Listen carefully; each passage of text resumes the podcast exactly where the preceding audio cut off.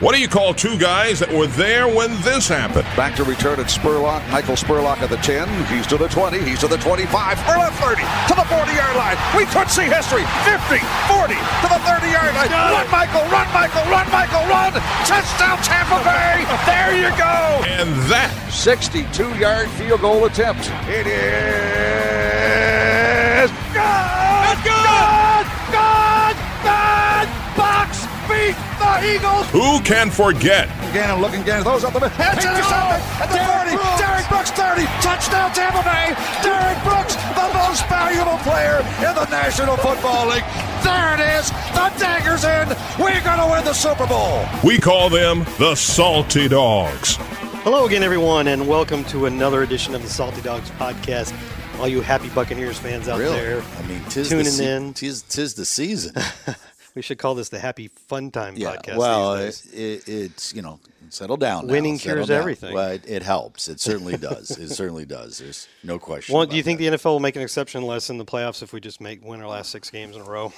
Well, I think it's a great start. Oh, by the way, I am Jeff Ryan, and I keep that's that's been Scott a- Smith. Wow, and I've been forgetting that lately. You, you have to remember that every every week we have more and more people joining us for the first time. You know, so I've, I've you have noticed. to- You know, what I've noticed from the questions lately is that we seem to have a lot of out-of-state listeners. Well, that's good Yeah, that's real good. because they can't get all this inside information. I got a ton of questions this week, Jeff. I don't even think we'll get all, through them all. Really? I got another one right before I came down here. That's Uh, I excellent. didn't include it. Um, you ready to do like a two-hour podcast? I Then? can, I can. I got I got the energy today. well, we've got a lot of things we can talk about from the game and you know just what's going on in general, and then we've got all those questions, and we have a segment with our guest in the middle. So, Sure. And you and you have to start. Um, oh, you're going to tell me where we have to start? well, you just do. I mean, there's no question. You- What? you, have to start with? Look, can, can I guess?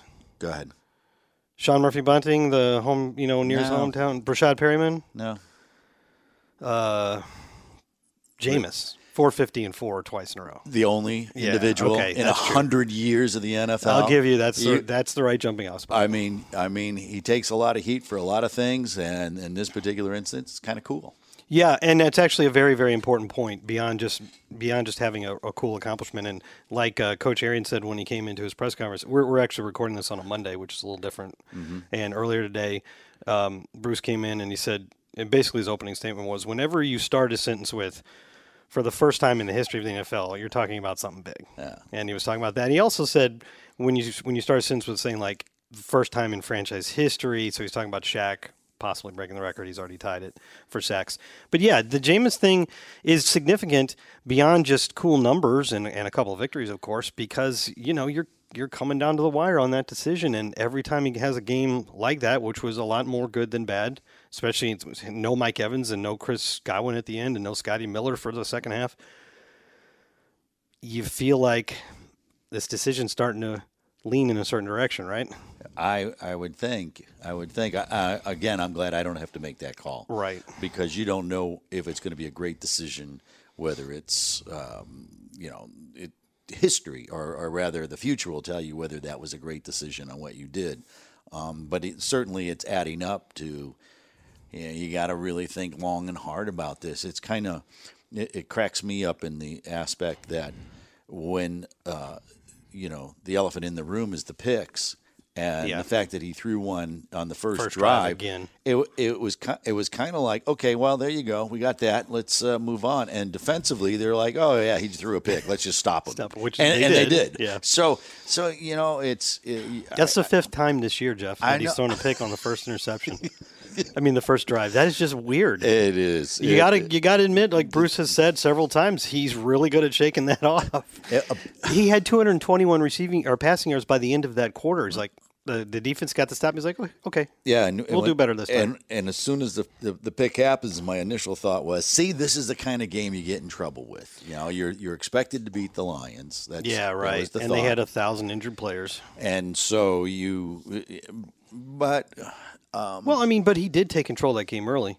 I mean, Oh, yeah, no Here's another question. thing. Here's another thing that Jameis Winston has done that no other Buccaneer has ever done. He directed a 99 yard touchdown drive. that wasn't that beautiful. It was great, and by the the funny part was by the end of the drive, I kind of had forgotten that it started at the one, and then uh, I think Mike Mike Pahanic from PR said to me, "Hey, that that's I think that's a 99 yard drive. Is that a record?" And I, I knew off the top of my head it was because I know that 98 was the previous record, Right, yeah. And obviously 99 at the very least would have to tie the record, but it was the first one. And and that could have been a disaster to begin with because of the punt. You know what? This, I mean, the- this has got to be the harshest statistical ruling I've ever seen on a play. right. Because you know how the play was officially ruled? A one one uh, punt return for no yards and a fumble by Jamel Dean. oh, because he bet he was the He last. makes per- a hero play. yeah, but he was the last guy to touch it. He and was it the went only out guy of to bounds. touch it. Yeah, Potentially. It- I, I don't know because I haven't gone. Did you go back and look at it? Did Justin touch it? we couldn't decide. That was the problem. Okay. and the replays, the replays in the w- w- you couldn't tell. and it didn't have to be reviewed to see because the ball went out of bounds, so it was ours. But um, i- if if he had touched it, obviously that would have been a big deal. If they'd recovered, then we would have had to review it because if he doesn't touch it, nobody touches it. They're just downing it right there. But all Jamel Dean knows is this looks like a disaster. And if I can, and of course he's our, maybe the fastest player on our team. If I can get there first and get the ball first, I can at least prevent them from scoring. And he does, and he manages to basically fall on it as it's going out of bounds. And he gets credit for a punt return. with a fumble. So now he has a career zero yard average punt return in his NFL career, and he has a fumble on a play where he, he Well, saved the day. And if you're the Lions, you're feeling pretty good about yourselves. You got them on the one yard line. backed We're going to up. get great field position. Here we go. Bruce apparently the first play was a pass, which by let me just say this to a bigger audience than usually the two or three guys sitting next to me in the press box because they probably are really freaking tired of hearing me say this. Every time our team is backed up like that at the one or two yard line, I am al- or any team, I'm always of the opinion play action throw on the first on on first down because that f- that run where you hand it off and you try to get out you so- you don't even get out of the end zone sometimes and it's a disaster quick quick pass well we did it this time but the pass i believe was deflected and bruce thought that had a shot to go 99 yards to Brett Perrim, brashad perryman You're talking about his dad. I, know. like it. Well, we were in Detroit. We've seen him play. yeah so i don't i don't have a good mental image of it do you did was it going yeah I, It got the ball got hit. So, uh, and then then Peyton Barber did make a nice run. Our running game can hardly do anything at all, but at least he had that run from the one out to about the five. It hardly does anything at all, but when it does, it does it at the right time. Uh, it has. It does maybe so because Bruce keeps sticking to it. We had 29 runs in that game. They only got 49 yards. Take away about five kneel downs. Because there was definitely four kneel downs at the end of the game. I don't remember at the end of the first half, but you take out take away some kneel downs, it's still like 24 carries, which is a lot when you're not running the ball at all. I looked at this the other day. Okay, so we were about 13th. The Buccaneers, before this last game, I believe the Buccaneers were 13th in number of carries. So upper half of the league in trying to run the football. Every team above us had a much better per carrier average than ours, which is about 3.6, or it was before that game, so it's going to be even worse now. All the other teams that are at the bottom of the chart of yards per carry are also at the very bottom of the chart of rush, rushing attempts. Basically, a lot of those teams know they can't run and have given up on it. Bruce isn't giving up on it, for better or for worse. And and to listen to him say it, and I think there's some truth to it. Maintaining that balance, you know, important, and and making teams believe that that you that that you you might hand it off so that the play action has more bite to it. There are some that disagree that that makes any difference. I tend to think that if the other team sees you running the ball, especially if you run on first down all the time, and they see you, they it, it freezes the defenders for a second. And Jameis had good numbers on play action passes in this game. Yeah. And, you know, maybe we are a passing team. I think we're definitely at the, at the end of the day, sometimes you just have to embrace those it. 914 yards in the last two Yeah. games. Yeah, give you you that had hint. two receivers over 100 yards in a game, and, and Chris was out early. he uh, he has f- James has 4,537 passing yards, which is first in the NFL, uh, and a new record for us by about 400 yards with two games to play. And like you said, guys are dropping like flies, and we're still throwing the ball. I, I It was fun after the game Not if you were a trainer. Well, we had no, we had uh, Brashard Perryman on, and uh, we were asked him about his connection with Jameis. Oh, okay. and he was funny because he, he, he the two lines that made me laugh was Jameis was dropping him was dropping dimes today, He was. and then the other one is Jameis is a dog. He's just a dog. Dog. a dog. You didn't define what that was, but he Just meant that- it complimentarily. Yeah, he did, and and, it- and uh, it's it's it's one of those where next man up, and it certainly has. And bringing uh, Richard Perryman in, people were questioning was that a good move or not, and they were it's- questioning that about mid-season. Yeah, weren't about, they? About three weeks ago, they were questioning. it, Well, yeah. but remember around mid-season before the trade, or not the trade deadline, but the deadline to um, yeah, because if you got you did something, you would get a draft if pick you, or something. If you got, it's part of the formula for uh, the co- compensatory pick Mm-hmm. selection thing, and the way that works is it, it's supposed to give you compensation for um, uh, net losses in free agency, and some teams really play the system a lot, like Baltimore always has. I think New England does to some extent. Um, they make a great effort to be on the minus side of that uh, so that they get these extra picks. But the first part of the formula is is a simple one to one math. If you eh, if you sign three players that qualify in this formula that are actual unrestricted free agents, not somebody that somebody else cut, and you lose three, then you're at zero. You got to be you got to lose one more. It doesn't matter who they are. First, you have to lose one more than you gained of guys that qualify. Once you do that, then based on what they've done, the size of the contract, and all that, there's a there's a much more complicated formula that figures out what pick you get. Um, it lo- we are already one on the plus side right now, and are expected to get a pick that for a while looked like it might be a four at the end of the fourth round. Now it's probably more like the end of the fifth. So back then the thought was, this deadline's approaching for you to make a move that that affects that formula. And if you Brashad, I think was one that could be cut, and Bradley Pinion was another one. Um, and I'm glad we didn't do either of those. And at the time, I think Brashad had like three catches for 16 yards. So the thought was if you had released him, you would then get two picks in this compensatory system. But the second one was probably going to be a sixth rounder. At the very least, it's a after the fifth round, which is like a sixth rounder. At the very most, I mean. So there was some criticism about keeping Brashad at the expense of potentially Mm-hmm. getting a late fifth or late sixth round draft pick. I get it. I get it. They're- You're looking at it on paper. I understand. I don't. I was on the fence at the time. Clearly, the right decision was made. We would be Cooler heads really in prevail. trouble Yeah. right now without Brashad Berryman. and you and you know, I mean, he made great catches. I mean, it, it, Well, they were just smooth. He looked very smooth. stride, and it's been a long yeah, time. And the It's been a- passes were on the money. Yeah, it wasn't like oh, it's a circus catch. It was boom. As Almost he hit it. said, dropping dimes. Yeah, almost hit another one later. I think in the third quarter down the right sideline. Remember that it was just a move off the line and straight fly, and Jameis threw kind of that low arcing one. Ah, it didn't miss by much, man. It was close. But uh, Mm-hmm. it was kind of like the one he hit Mike Evans on the week before. But you know, it's a game when you look at the first quarter and you look at the first half, you're looking at it and saying this game is over. Just let's put a fork in it. And that wasn't the case at all. And if you look at the final score, you're thinking, wow, Exactly. eh, yeah, that wasn't a very close If game I at told all. if I told you the Bucks rushed out to a 21-0 lead against a team that was just just terribly beset by injuries, uh, had lost six in a row, and then at the end of the game you won by 21, you think, okay, so that was a nice, calm, Mm-hmm. tent- uh, stress-free afternoon, right?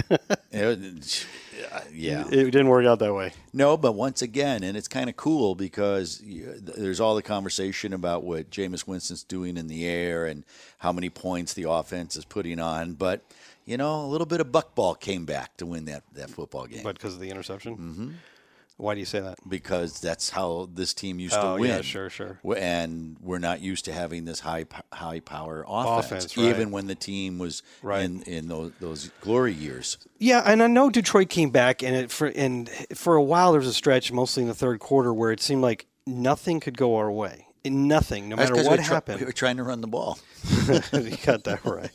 But uh, you know, David Blau, I think, hadn't been able to do anything at all in the first half. But what happened was he started to.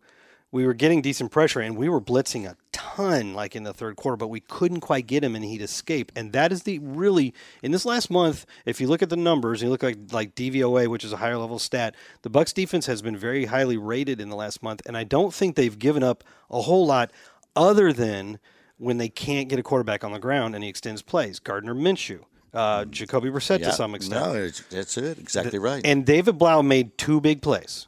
two. He had the one down the sideline to Amendola, which was a great catch and would have been anyway because of pass interference. And then he had the second one that was almost identical, which looked all the world to me like he was trying to throw to Amendola again, but it was way short. And that other guy, whose name I can't think of right now, came flying in from the La- middle Lacy? of the field. Lacey, Chris Lacey.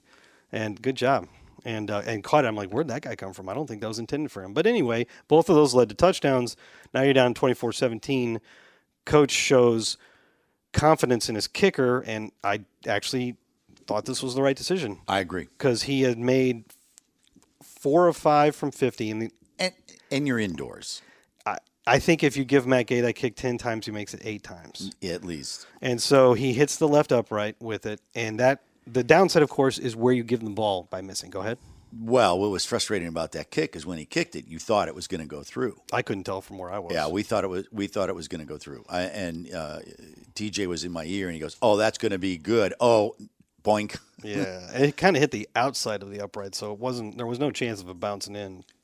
But because of that, now you're up by one touchdown. They have all the momentum, and they have the ball near midfield, and they immediately move across midfield. And you're starting to go, how could this possibly be happening? Yeah, and this then is this is not going to be good. and then Sean Murphy Bunting changed everything in a moment. And isn't it funny how one play just is like just And he's It's the, over. It's- He's it the, was done. He's the Michigan kid. oh that you know what's so great about that? His former head coach at Central Michigan is now the special teams coordinator for the Lions. Oh, that's even better. I didn't know. Bonamago. I, I didn't know that. Mm-hmm. Uh, I know he had like forty family members there. Yeah, that was a big hit in the pocketbook. uh, but it was really kind of cool because he said it was fun for him to come back and to be able to play, you know, in in Detroit, in Michigan, have all these people from high school and Mm-hmm. college, his mom, his family there, and then And then he makes. the and then play. he makes the play phenomenal. And we all know the story that his mom put him in the car and they drove Mm-hmm. Yeah.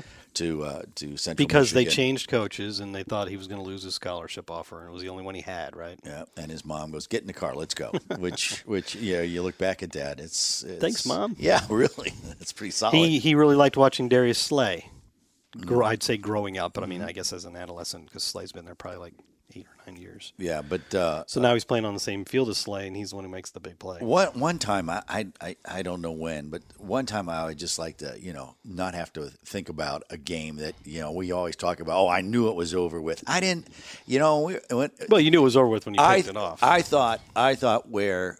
Um, Let's see when when Edwards made the interception and ran it down.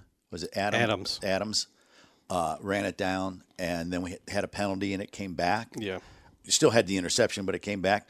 I thought that was a key turning point because I felt like at that point, had he he would have been down like at the seven yard Yeah. line, would have scored a Put the touchdown dagger there. Yeah, it would have been twenty eight to three. I know you say would have, and people listening Yeah. might go, "You don't know for sure," but our red zone offense has been very, Very good lately. strong, yeah. Didn't really need it much. And and and this game. and at that point in the game, the Lions were not stopping anybody. Yeah, right. you know, I mean, it was It crazy. looked like it was easy pickings for Winston, sort of deep and intermediate. There's but but you know what? I'll say one thing about the Lions though. They they they didn't fold the tent. They they played No, hard, up Oh, and that's until Mm-hmm. with a the end. lot of guys injured. They had eight guys that were basically first as starters in the first half of the season who weren't there, including of course Matt Stafford.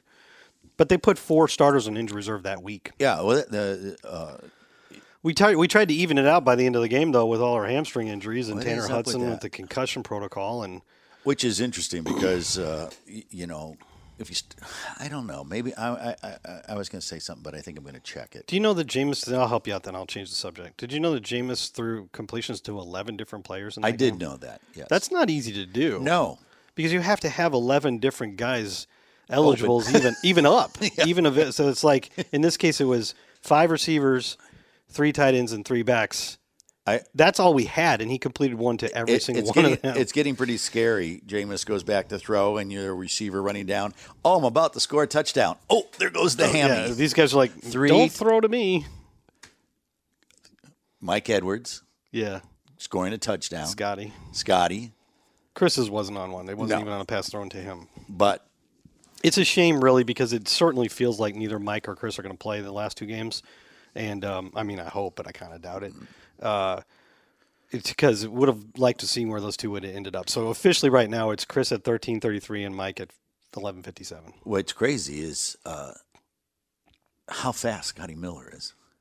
that's what you got from what I was saying? No, I just happened to think when I when when I, you were continuing, but I was thinking about how fast he was. Okay. I mean, it, for a little guy, Little guys are often the fastest. I, yeah, but I it just there's something about his speed, which I'm which I'm sorry that you know he pulled his hammy that that I wanted to see more because you know But he that's two hamstring injuries for him now. You, ca- you got to wonder a little bit. yeah, that, and that's not good. This is what I meant when I said two hour podcast, Jeff, because I mean, I had a list of things we could touch on, and we're barely into them. what else we we got? You know, the defense has not allowed. We, we talked about those two big plays that they got on the scrambles, but otherwise they didn't really have much at all. They every s- every each of the last five games, our defense has only given up four big plays, and by that I mean runs of ten or more yards and, and completions of twenty or more yards. Each game they've given up exactly four, and that's making a huge difference. We're not giving up those big chunk plays that we were giving up earlier, and more more so in recent seasons we hadn't gone an entire game and only given up four big plays at, at all in the first nine games of the season, and now we've done it five times in a row. I mean, that's that. I'm just trying to give you ways to measure how much different the defense has been Mm-hmm. in the last during this winning streak in particular. So, you like that one? I did. Okay. How about this? I was just thinking of big plays, and then I was thinking of yesterday the big throws, you know, the broken plays, the run around, and you just. Yeah, but that's about all they got. They had one run for 15 yards on the Mm-hmm. But third you can one. lose football games on like that. well, except that we were making more big plays. Well, that's very, Uh, very you know, Brashad Perryman had never had a multi-touchdown game before, and now he's the fourth guy in Bucks history to have three touchdown catches in one game. Uh, joining, do you have any idea? I'd have to say Mike. He did it Evans. this year. Yeah. And then Jimmy Giles had the four touchdown game against Oh. Miami in that kind of well-known game in '85. Mm-hmm. The other one was actually Morris Owens in 1976, which I wouldn't have been surprised if you told me we didn't score three touchdowns that whole season, but he had three in one game. Who was that? Morris Owens. Oh, wow. wow, hmm. But the interesting thing about Brashad's three touchdowns is that all of them were 25 yards or longer, and no buck had ever done that before. Oh. And nobody in the entire NFL had done that for six years since Jamal Charles did it in a huge game in 2013. Crazy. So you don't you just don't get you get three touchdown games every now and then, but usually there's like a one or a six or an eight yard one mixed in there. It, it's funny just how fast your career can be like one level and go to the next level. Well, and he the kind same difference. He you know? kind of did the same thing last year. Was uh, did most of his stuff at the second half after he'd been let go by the Ravens and get, was on Cleveland and kind of surged. So maybe he's just a second half guy. Uh, you if know, you're if you're in a playoff run, that's the kind of guy. You yeah, want. but that's a very good point. It's also why you don't cut him at midseason to get a sixth round draft pick. Um, the worst thing that Coach Arians said in his press conference was when, afterwards, after the game, was when he was asked about Chris Godwin. He said, "I don't know yet, but it doesn't look good." yeah. The best thing he said was he was being asked about Shaq and uh, how big it was that he'd done that and that he was a potential free agent. And he just kind of smiled and goes, He ain't going anywhere. He ain't going anywhere. Which- Which if I feel good about that because I think Shaq also said he wants to stay here. So you got two sides that really want to get that done. now the question is, what does Drew Rosenhaus? Well, it's not going to be cheap. No, when you lead potentially lead the NFL in sacks, which he is right now by one and a half over Chandler Jones, and he could be the first Buccaneer ever to lead the NFL in sacks because Sim never did it. Sap the year Sap had sixteen point five, Leroy Glover had 17 Mm-hmm. Uh, when you lead the league in sacks, you're gonna get paid. no, someone's going to pay you. getting paid a Now, lot. the- now the question is, Someone's gonna pay him a lot. where where do you want to be? Because And I hope that's the it's beau- here. that's the beauty about being in free agencies when you're that hot. Well, what we- you get to decide. We want him to, yeah, exactly. But hopefully he'll decide he likes it here, which he has said on several occasions. Well, and he, he said that he d- really didn't like moving, and he That's when, right. When, he moved from Denver to here, it was a little tough. And after he did it, it was kind of like you forget all the little things you need to figure out: the grocery store, the doctor, the dentist. And all of a sudden, he's like, "Yeah, I'm not so sure if I want to do this again." You know what? So, You know what? College kids don't have to worry about anymore when they get to their dorm or their apartment or whatever. Setting up phone service. oh, right. You don't even have to do that anymore. That was a pain in the or, butt. or or cable. Why they just they cut the cord? yeah, they cut the cord. Everything is. I didn't Netflix. have cable TV in college, Jeff. I'm sorry I wasn't rich like you. Just saying, there were other things that to um, entertain yourself with in college. is there? there are many. There are. Rumor has Uh, So it. anyway, yeah, Shaq. Um, he- he- here's another thing that maybe he would like that I would hope would sway him is the way this defense has turned around at the end of the season, and it's such a young defense, and it's a defense that's starting to believe. That would be a good thing to get in on the ground floor of, right? If you go to another team you don't necessarily know what their defense is. gonna Well, yeah, you're going in as as be. You're the savior. you're the savior, yeah, and and we all know how that kind of plays. Unless you, unless you're going to a team like he can he he had come here and uh, he looked at it as I liked I liked the defense that was going to be played here. oh, the Todd Bowles. and defense. he did had o- an opportunity to go somewhere else, and we talked about this previously. You know, he bet on himself to come here. yeah, I'm sure though, had there been a number of multi-year offers out there, Mm-hmm. that's what he would have gone with. But he he he did as good as you could possibly do on a one-year contract. Yeah, that's So, insane. What else you got? I've gone down my list now. All right, You got anything? Mm-hmm. I really don't. No. Well, that's okay because we want to get to our guests, and also there's a ton of questions that, that maybe we can get to a few All more. right, we can do that. All right. Very good. All right. Uh, we'll be back in just a moment. The Salty Dogs. And we're back here on the Salty Dogs podcast. I'm Scott Smith, and, And- that's Jeff Ryan uh, over yes, there. And Jeff, and- we're not alone anymore, are we? No, we are not. Can you tell everybody who's here? It's Andrew. Andrew Adams. To be Yes. specific. Well, he he goes by his first name only. Andrew, thanks for g- taking some time here today during your problem. off time. No Appreciate problem. that. Thanks Yeah, for what I having me. appreciated, he was he was waiting for me. He was right there, so we appreciate that. That's was ready to that's a go. veteran move. So, how's it feel right now on a four-game winning streak? Oh, it feels good. You know, uh, you know the vibe in the building is you know great. You know, winning winning's fun, and you know that's what we're in this business to do to win. So uh, anytime you can stack wins in a row, you know it's a great feeling. You know, guys playing with confidence, having fun, and you know that's what it's all about. And it doesn't look like anybody has taken the well, we're out of the playoff race, and a lot of guys are injured, so it doesn't matter approach. No, that's uh that's not the that's not the mentality and the mindset of our team. you know, uh you know coach Arians, you know, does a great job with, you know, um you know, kind of going over our mindset and Okay. you know, telling us um you know how to think and you know as a pro, you're going to you're going to do your job anyway despite despite the circumstances, playoffs or no playoffs. So uh, I think everybody, you know, is in that professional mindset and uh, is ready to play. Had, has uh, Coach Arians talked at all about that? If you were still in the playoff hunt, how important this particular game would be, or how the next two games would be? Oh And no, that mindset. Uh, no, because you know, in our eyes, each game that we play is is the biggest to that point. So um, this game that we're about to play is no bigger than The first one, Atlanta- yeah. the the, the uh, first one of the season Okay. or the or the last one of the season. So we're we're preparing for this game um, as it as it is a playoff game, just like the next one. You know, watching a game, uh, I'm switching gears here a little bit, but watching a game, I've always thought it was, I've always wondered what it must feel like to be the guy who, say, picks off a pass and runs 70 yards downfield, and you're down there by the other goal line celebrating. You don't even know yet that there's a flag on the field. Oh yeah. you had you had that experience. What Oh, was sure. it? Let's bring that up. Uh, you Well, he save- still got the definitely. pick. Listen, you save Yeah. that for the end of the interview, okay? But continue. Definitely. Um, so you're definitely happy you got the pick and you turn around and see a flag. You just hope that it doesn't nullify the pick. Yeah, so exactly. As soon as you see that the that the interception counted and it just kind of um, hurts the return. Yeah. And it's you know it's not as bad, but uh, I still wanted those return yards. Of but, uh, course. Oh, yeah. Plus, it would have set him up for a, probably Yeah, a for a touchdown. touchdown. Yeah. I think Levante had one erased, and I did. think I heard that he even knew it. Like he'd already seen the flag. Oh yeah, so- oh yeah, he knew it. So he knew just it picked as off the soon pass, as but he knew it didn't matter. He, I, I, I think he was standing right behind the guy that jumped offside, so uh, he knew it as, soo- as soon as he caught it. So he didn't even have a, a reaction. So when you went to the sideline, did you talk to your guys and say, this is what good hands can do? Because there are so many opportunities before. Yeah, um, I mean, Coach Bowles does a great job putting us in positions to make plays, and at the end of the day, the players on the field, so it's up to us to make them.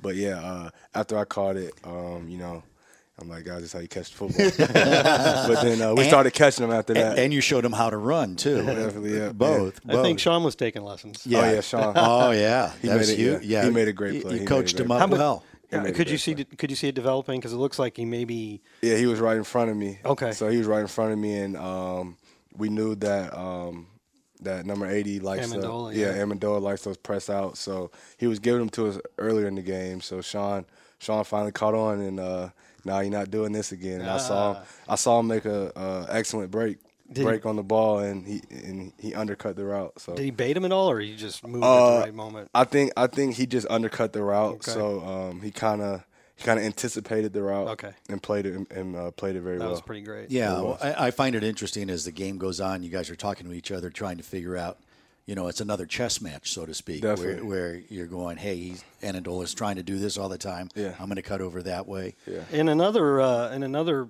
parallel universe, you might have been playing in that game on the other side. It was a weird situation going from here to there and then ended up back here. Yeah, it was. Um, it was a weird situation.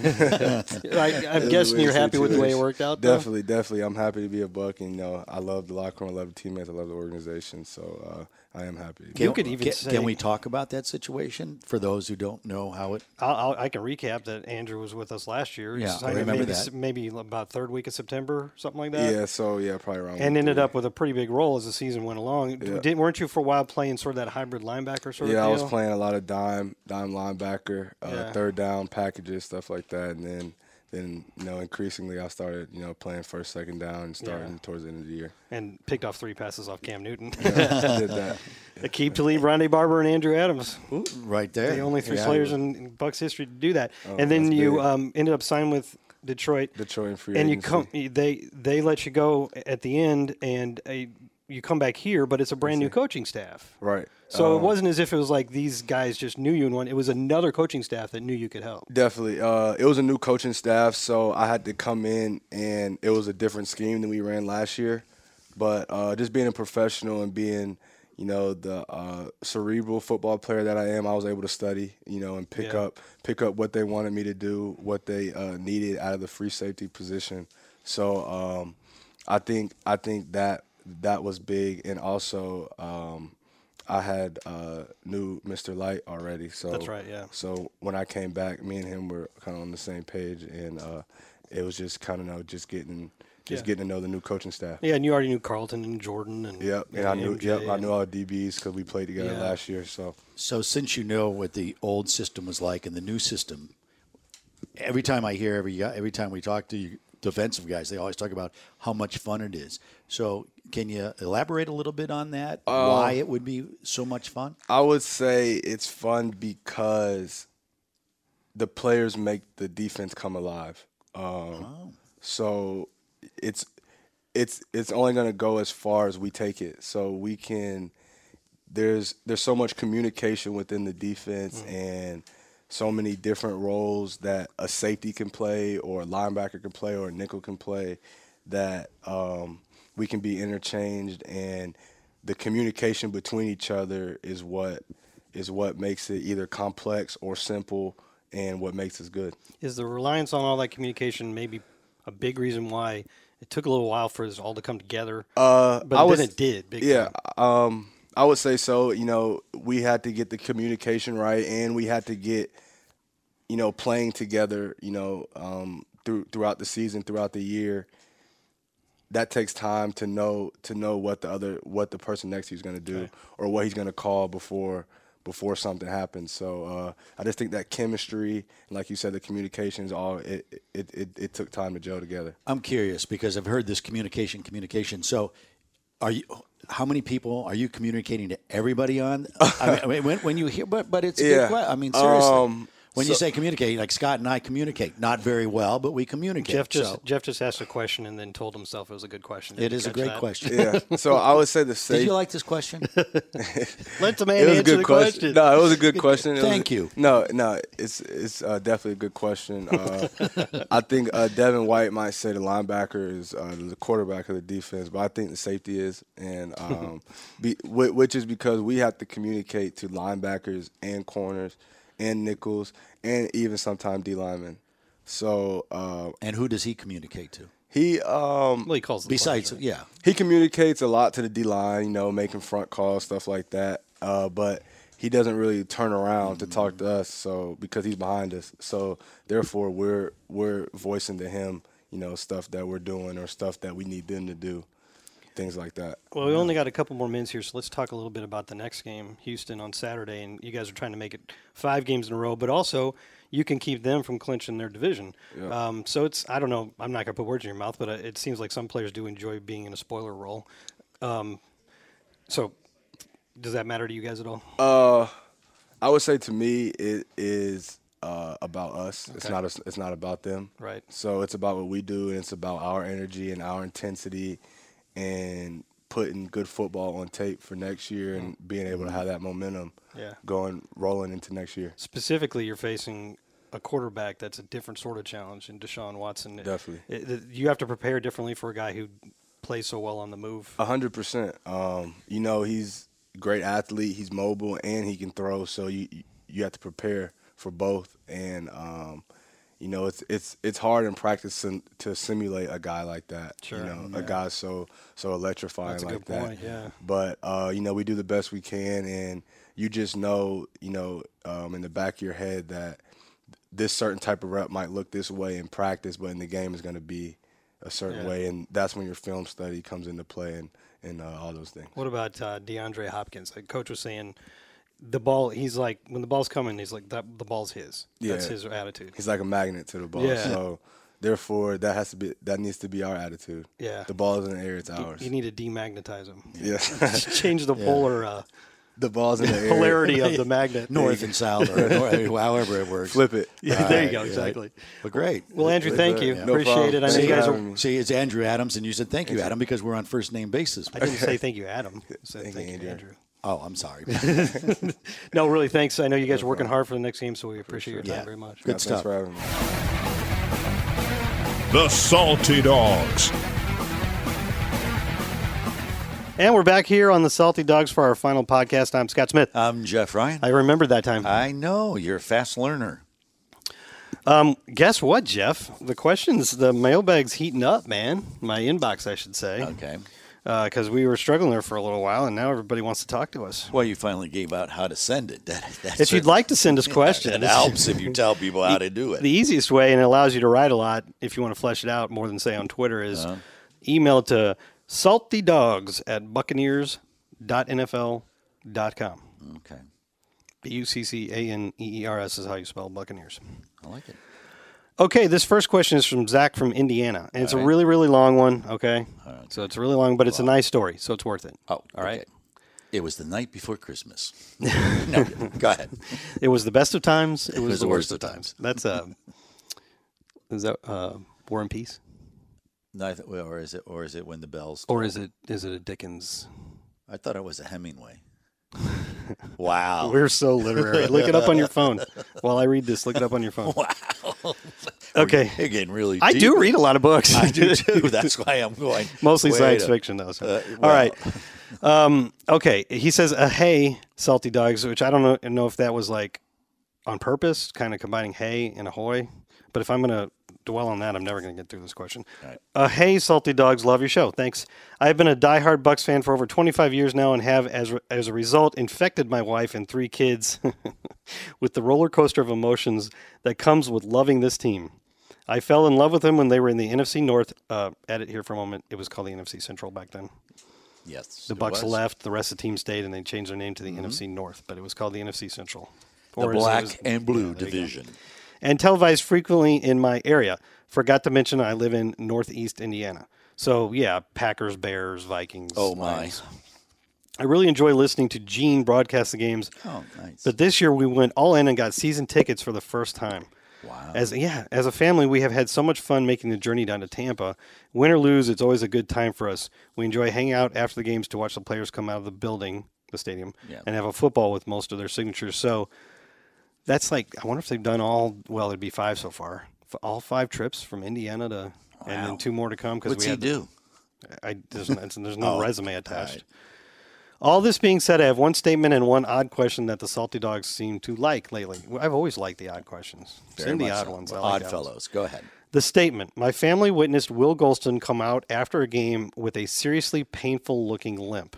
We could all tell there was nothing he wanted more than to get home and get off his legs, which probably is true, right? That's what these Most- guys want yeah. on a Sunday night. Instead of limping to his vehicle and driving off like I would have done, he struggled his way to every kid there to sign autographs for. Mm, Yeah, that's solid. At the end of the line was a young fan in a wheelchair that he bent down on his knees to get a picture with. Watching him get up made us all wince in pain and also made him my family's favorite player.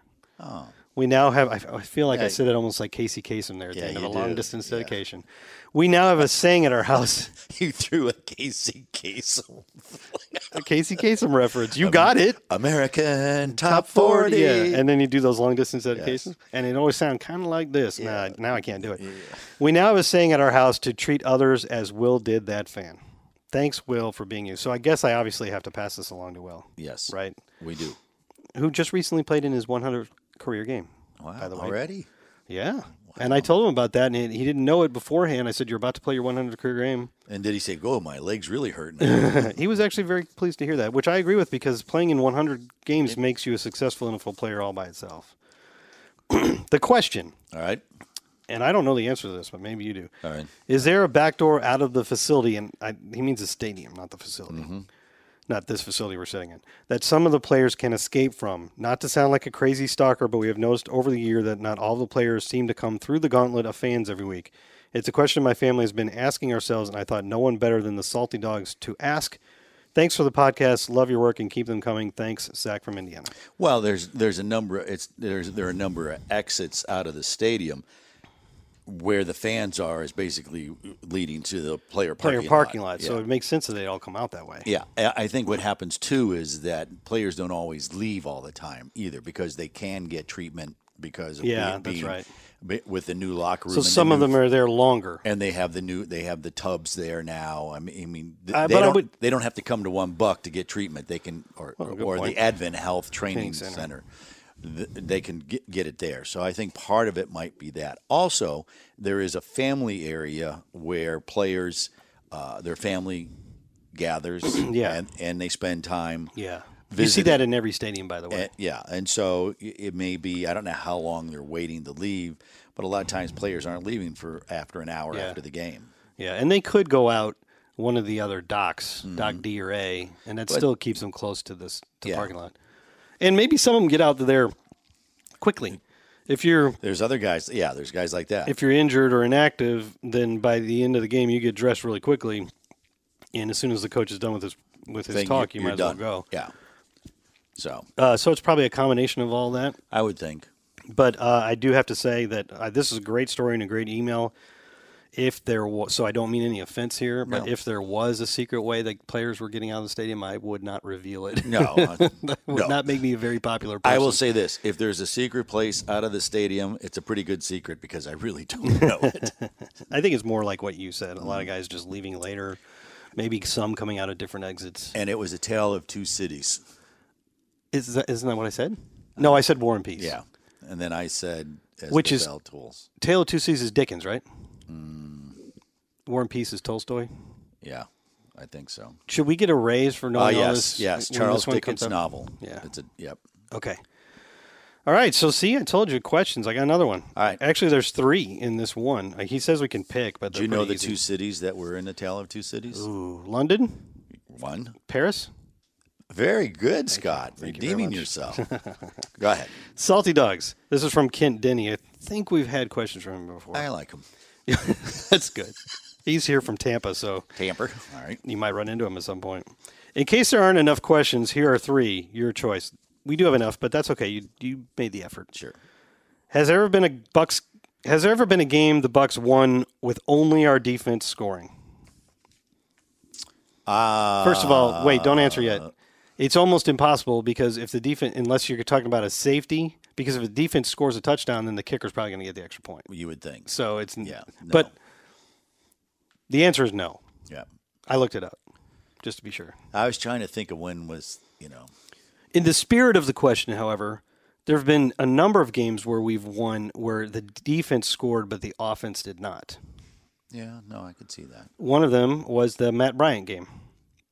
Really? the the 62 62 yard field yeah. goal. Now he had three field goals, but the only touchdowns were Rondé Barber pick sixes. oh, that's right. Rondé's still bitter that he didn't get Texas City of the. Uh, They didn't give him Key- Ronnie Key- Barber Day. Yeah, 23 to 21 was that score, and Rondé had the two touchdowns, and Matt Bryan had all the other points. that's funny. Do you remember the Baltimore Ravens game early in the Super Bowl year? I do. with Derek Brooks scoring touchdowns like crazy. well, he scored a nine, yeah, in that stretch. Yeah. He scored a 97 yard touchdown in that game, and Carl Williams on an interception. the truth. The truth had a punt return, and we didn't have any offensive touchdowns.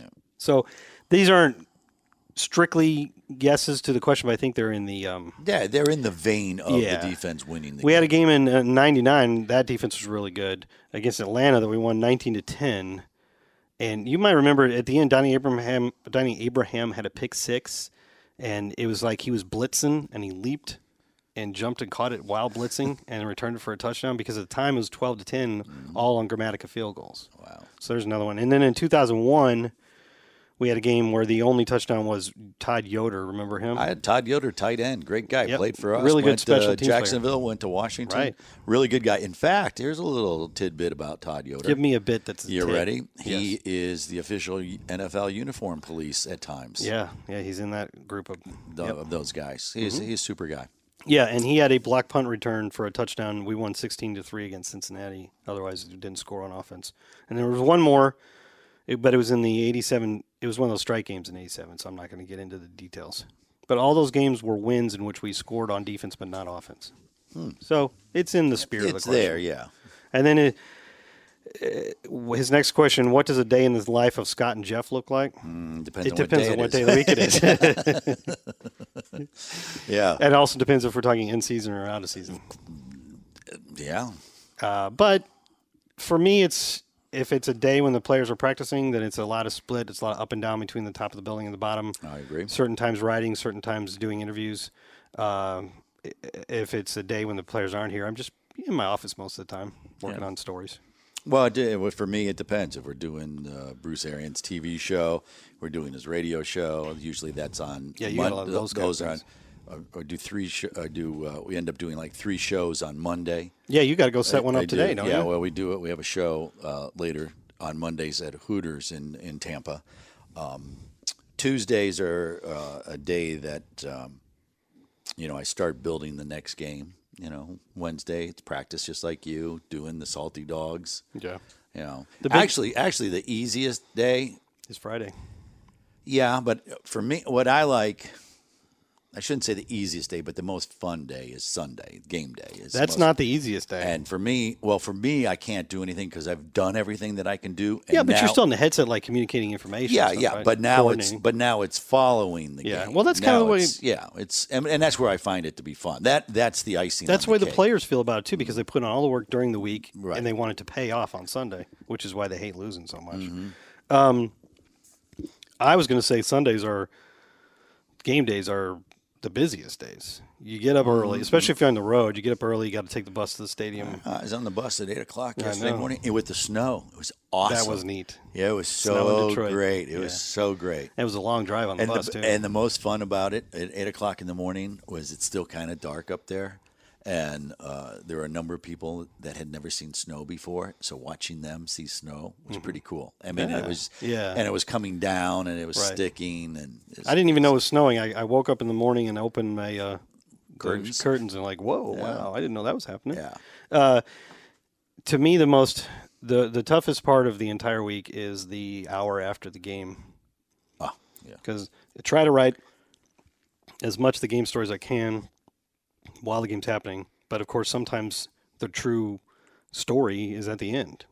yeah oh no This one question. wasn't so much. Once we had the Sean Murphy bunting pick, I pretty much had a grasp on what was happening. But after the game, go down to the to the locker room to get quotes and go to coach's press conference, and then I go back up to the press box, finish it up, and then run get down. it mailed out, m- mailed out, and get back to the bus before it leaves because it leaves an hour after the game, whether I'm on it or not. Yeah, and so that's- that's very hectic on a road game. Yeah, and I was just going to say is home games are easier than Yeah. road games. Home games you're, you're sure. you're there, but but yeah, and then It's stressful though. Yeah, and on away games, then it's you know you catch the bus and you're on the plane and then you come home and a lot of times there's stuff to do when you get The in. stressful part is that every stadium is different, man, Oh, yeah. and some of them you haven't been to a ton, and you have to find your way. Have to think about And then sometimes you get to the elevators and they're great, and sometimes they take forever, and you're like, I've got seven minutes to get to the bus, and this elevator won't come, and you're looking for stairs to it. run New, down. New Orleans.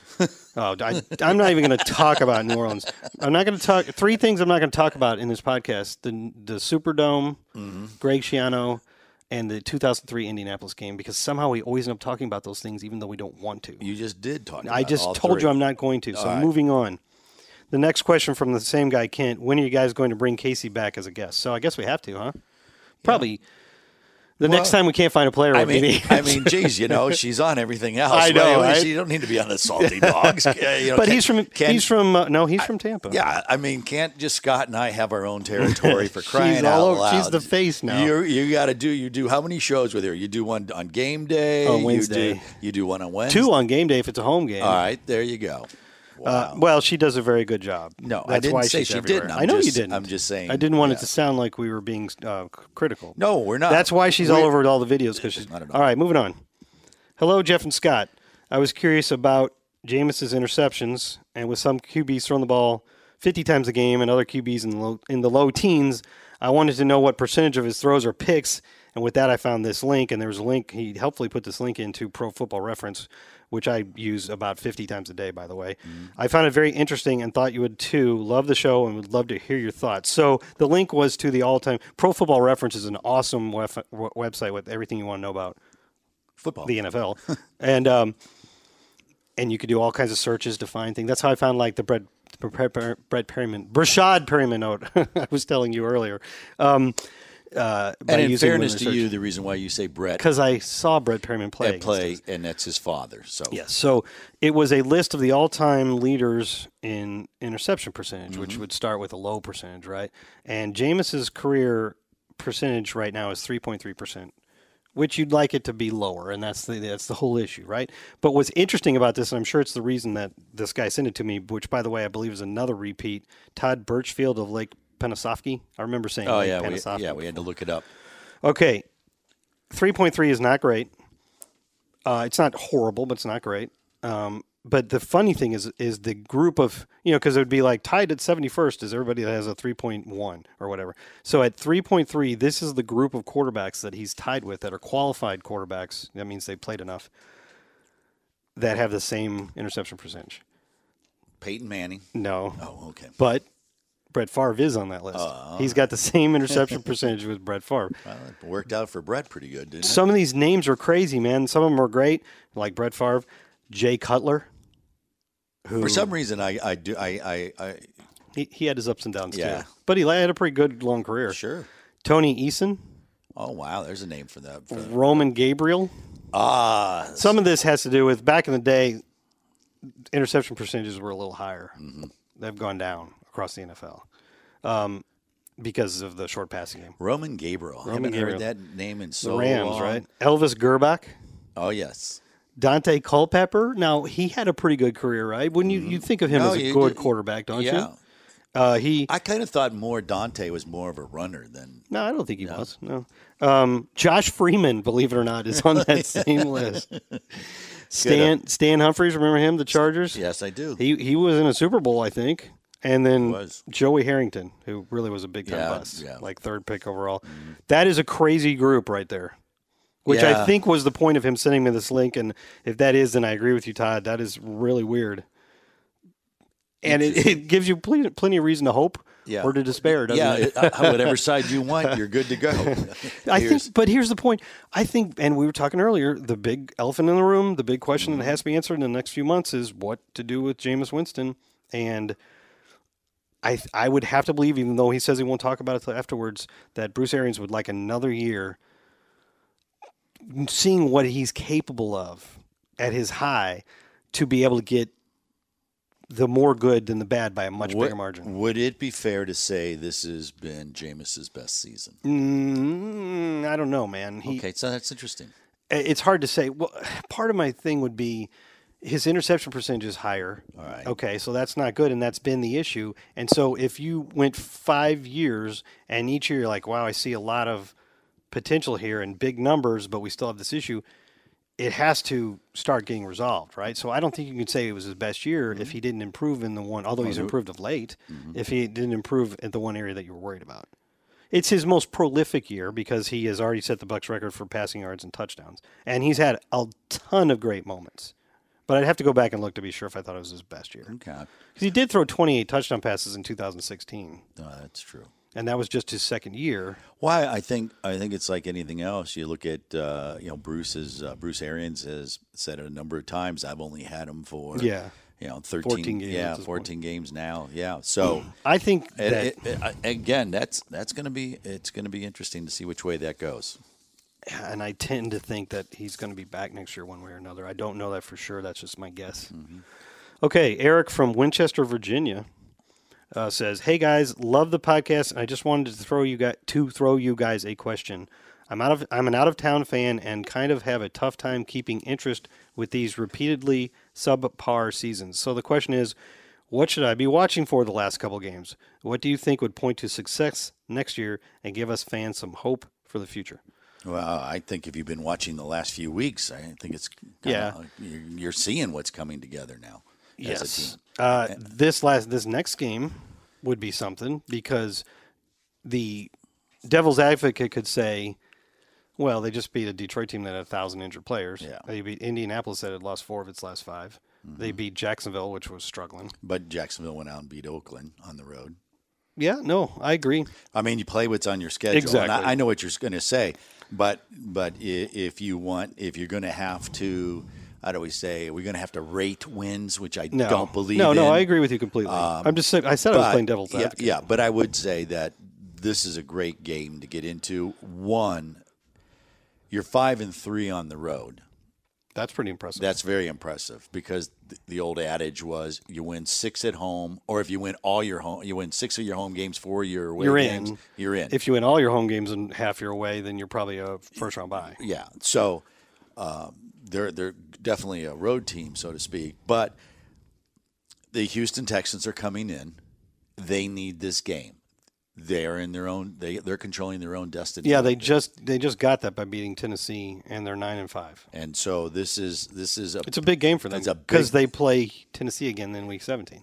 yes. So they so need to put them away. and all of a sudden, there's a lot of Tennessee fans that are rooting for the Bucks this week. And uh, So you know the Tennessee fans would absolutely love us if we won because we lost to Tennessee, but if we beat Houston, we will beat the other three teams in their division. So you're welcome. Uh, and the- you're welcome, John Robinson. Yes, who is a really good guy, Yeah, by the way. love to do him a Yeah, favor. Yes. Um, so if you what, Okay, but you you have this nine and five team coming in Mm-hmm. who's been wildly up and down. They they really handled New England, and then the next week they lost. I think they got spanked by Denver. So, but they are capable of very good things. And remember how I said we have trouble with guys when their quarterbacks are moving around, uh, Deshaun Mm-hmm. Yeah, Watson. I was just gonna say. And you have basically nobody left to catch passes, which is the strength of your team. The strength of our team is Jameis to Chris and Mike, and now we don't have that.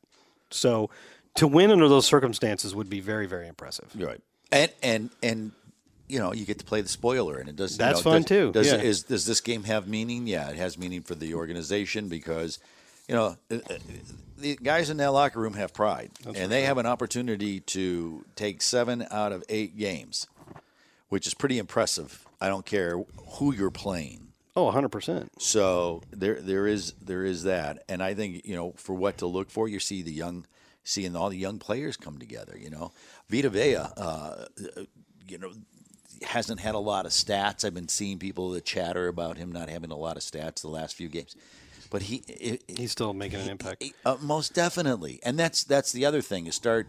You know, if you're if you're at the game, you can put binoculars on the lines, and it's fun to watch the offensive line and- or and your defensive line, and it gives you a better perspective of w- a guy that you may not think is all that great, and you watch him play an, uh, a few series, you have a better appreciation for what they do. it's um it- it's funny because today Bruce Arians was asked um i- it is asked who would you be pushing for the Pro Bowl for the Bucks because that's going to come out tomorrow. Uh, and he said the names you would expect. He said he obviously you start with Mike and Chris, and he said Shaq, and he said Levante David, and those are probably our best candidates. But he also said Vita Vea. He says he's he's having that kind of year, and that's in the like you said the absence of numbers to prove it. But that just shows you how important a guy being very good in that role is, right? and if he's doing his job, a lot of times it gives someone else an and we have opportunity. we have the number one ranked run defense in the league. That's a Vita Vea thing. You want to do one more? yeah, let's do one more. Okay. I'm in the mood. This is from Mike in Connecticut. All right. So we've had Virginia, Connecticut, I like it. Indiana, Tampa. Um, hey guys, so since my last idea of asking James about the squints, remember squinting at the board, Yes. went over so well, it, It did. did go over well. was. I've got a new softball for Jeff to lob. Oh. This one's for BA this time. Due to the fact that we seem to get the first pick out of the way on the first drive, by the way, this question was sent in before the last game. Any thought of deferring to the second half when we win the toss? at least we'd get the ball out of the locker room, which is when we seem to get rolling. And like BA said after the Indy game, we must be the nicest team in the league, referring to giving the ball away early. Yeah. I think it's only right we offer the ball up first. Come on, Jeff. I know you have the stones for this one. Make me proud. I guess he wants you to ask Bruce that. I but- think I think Bruce already answered that. He likes to he likes to get his offense out there right Yeah, I away. He think likes to set the tone offensively uh, on which on which way to go, and then um, like for instance, the Lions game, the pick in the in the I mean there was a first down and then he, he throws the pick, but the defense then comes out and shoves them down and then they just take off and running. He just he likes to And in that case, we didn't have the choice. They won the toss. right. But here's the thing it doesn't really address the issue because whether you're the first team with the offense or the second team with the offense, It's your you're first still series. talking about Jameis throwing a pick on your first, first series. series, That's all we're talking about here. Yeah. Not whether you had the ball first or not. that's why when he throws it in the first series, I feel better. it's over with. It's over with. Okay. All right, we got the game plan's working. Let's go. so you, if you if you defer, which a lot of coaches do because Mm-hmm. they like that having the ball out of the second half because if you can score at the end of the first half and then Yeah, have you- the ball, it can be demoralizing. Yeah. But you know, you always think that and we've done that. this We year. have deferred once, I think, just once. And then I think we scored before the end of the half, and then we scored in the. In the- Which, yeah. I have to think about what game. It's it a was. worthwhile. Um, I think the vast majority of teams actually do that. Mm-hmm. Bruce is a little bit different in that he wants the offense on the field, which means we normally start because if the other team wins the toss, they're deferring, which is what ha- has happened a lot this year. Yeah. So That's that. there you go. so yeah, lots of questions, and I, like I said, I Appreciate at least, it. at least one more right now that we can add for next week, and Well, we only. Well, I guess uh, really, there's only a couple more shows left this year, yeah, this season. yeah, one, one for sure. One. I don't know if we do one after the last game. Well, I, we could. Yeah, we could. we We'll see. We could talk about the off season. Whatever. Yeah. So maybe if we have questions, what It's all on you, not you. you, the listener, and Since you did, thanks for listening.